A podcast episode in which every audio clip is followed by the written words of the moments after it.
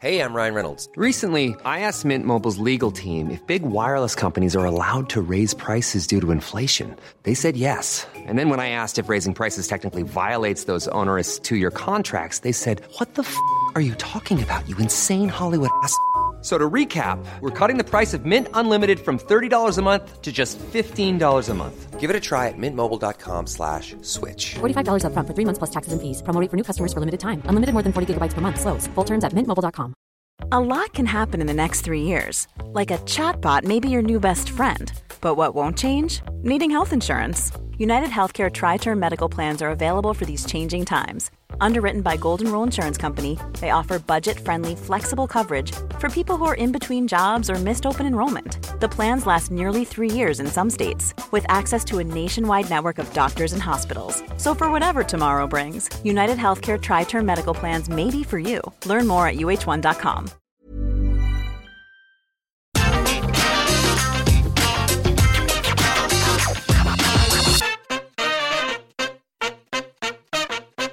When you go and watch any other sport, you know where it's going to end up. I mean, how often do you see a football game that finishes in the parking lot? The answer is never. Because wrestling is nuts, all rules go out of the window. And for all we know, it could be over in your house. That was quite literally the name of a pay per view for years. Let us put this to bed, though, as I am Simon from What Culture. Please do hit that subscribe button.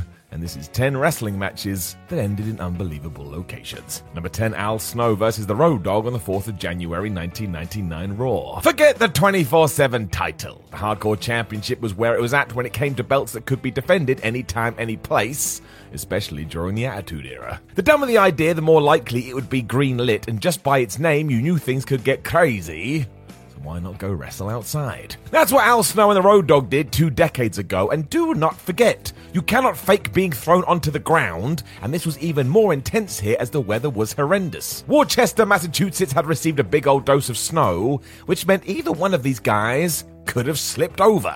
We also had snow shovels and wheelbarrows because why not? And it was the DO double G who eventually got the win after a pile driver through a wooden pallet on the sidewalk. Yep. As I'm sure you've realised, there was a sense of irony here, as it was Al Snow fighting in the snow.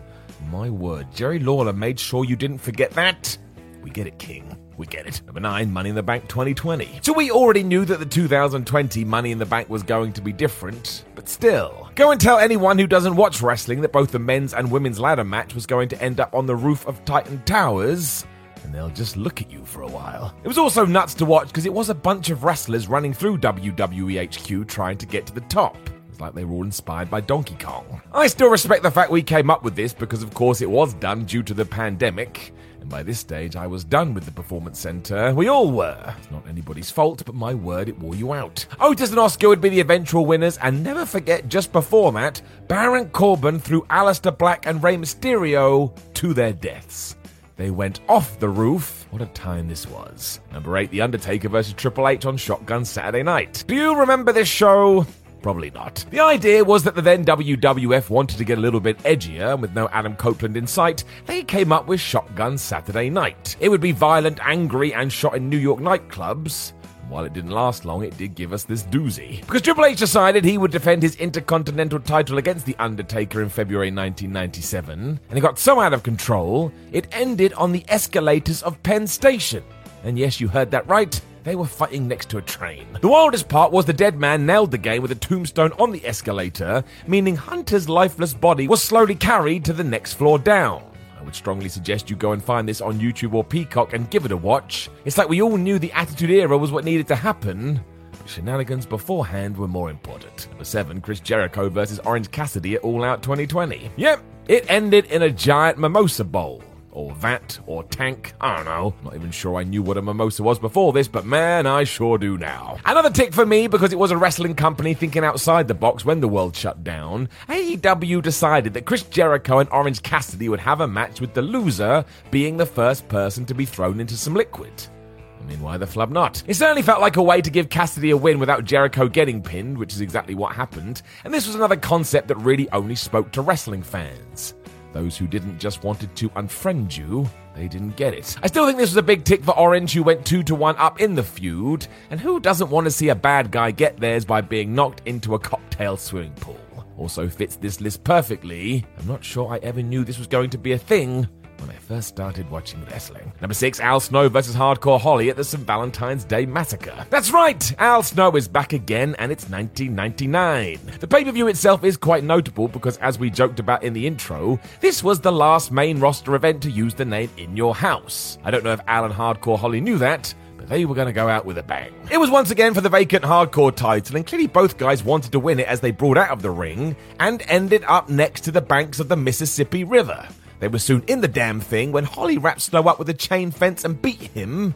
This was utterly insane. These two had quite the feud over this as Al would defeat Hardcore Holly in April, and I would guess we don't do this anymore, as insurance companies would lose their minds. I mean, as if wrestling isn't dangerous enough. Number 5, Steve Austin versus Triple H at the 2000 Survivor Series. Do you want to know how this ended? With Stone Cold Steve Austin killing Triple H. That's right. You can't say he didn't, because to get revenge for the game trying to murder him the year prior, the rattlesnake hijacked a forklift truck, attached it to the car that Hunter was in, lifted the vehicle way, way up in the air, and then dropped it onto its roof.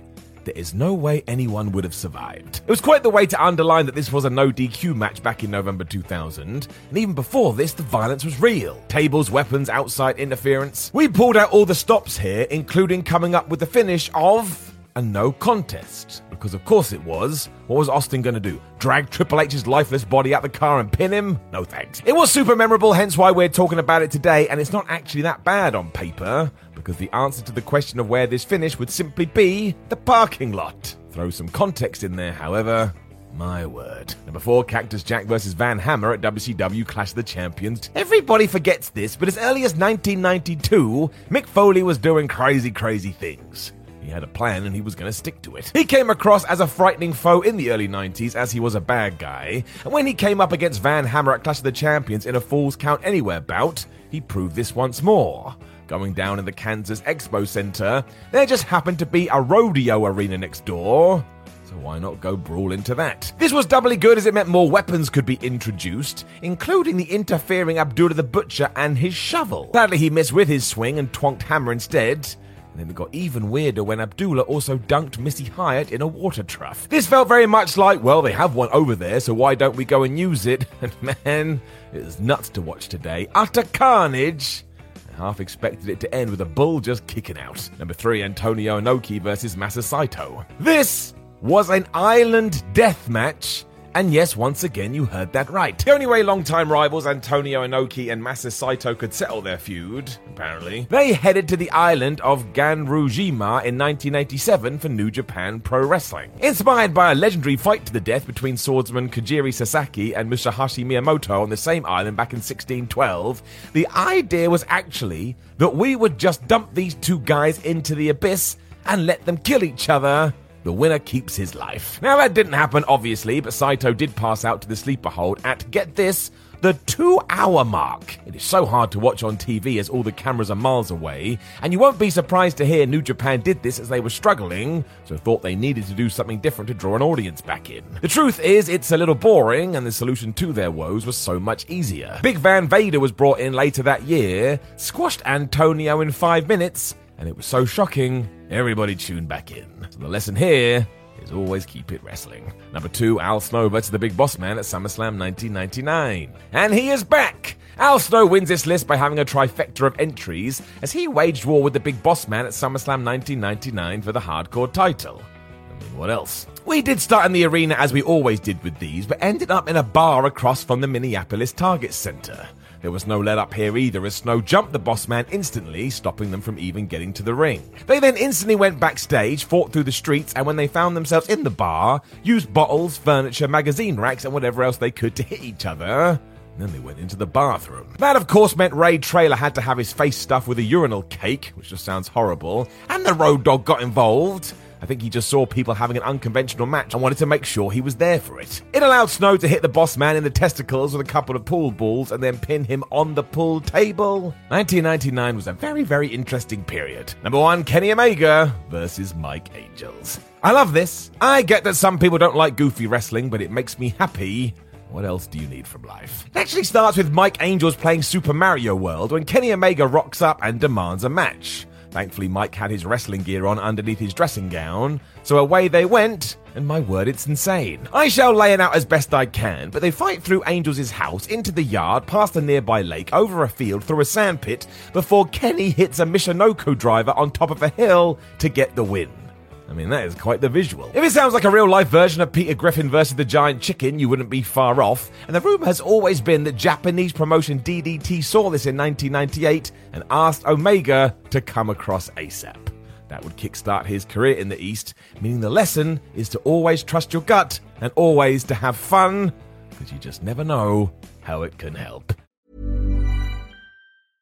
Imagine the softest sheets you've ever felt. Now imagine them getting even softer over time. That's what you'll feel with Boll and Branch's organic cotton sheets. In a recent customer survey, 96% replied that Boll and Branch sheets get softer with every wash. Start getting your best night's sleep in these sheets that get softer and softer for years to come. Try their sheets with a 30-night guarantee. Plus, get 15% off your first order at bollandbranch.com. Code BUTTERY. Exclusions apply. See site for details.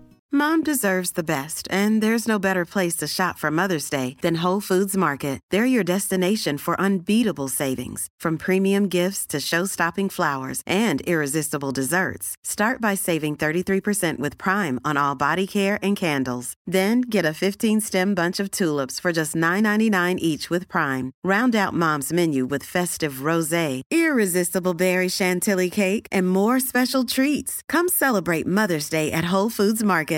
Hi, I'm Daniel, founder of Pretty Litter. Cats and cat owners deserve better than any old fashioned litter. That's why I teamed up with scientists and veterinarians to create Pretty Litter.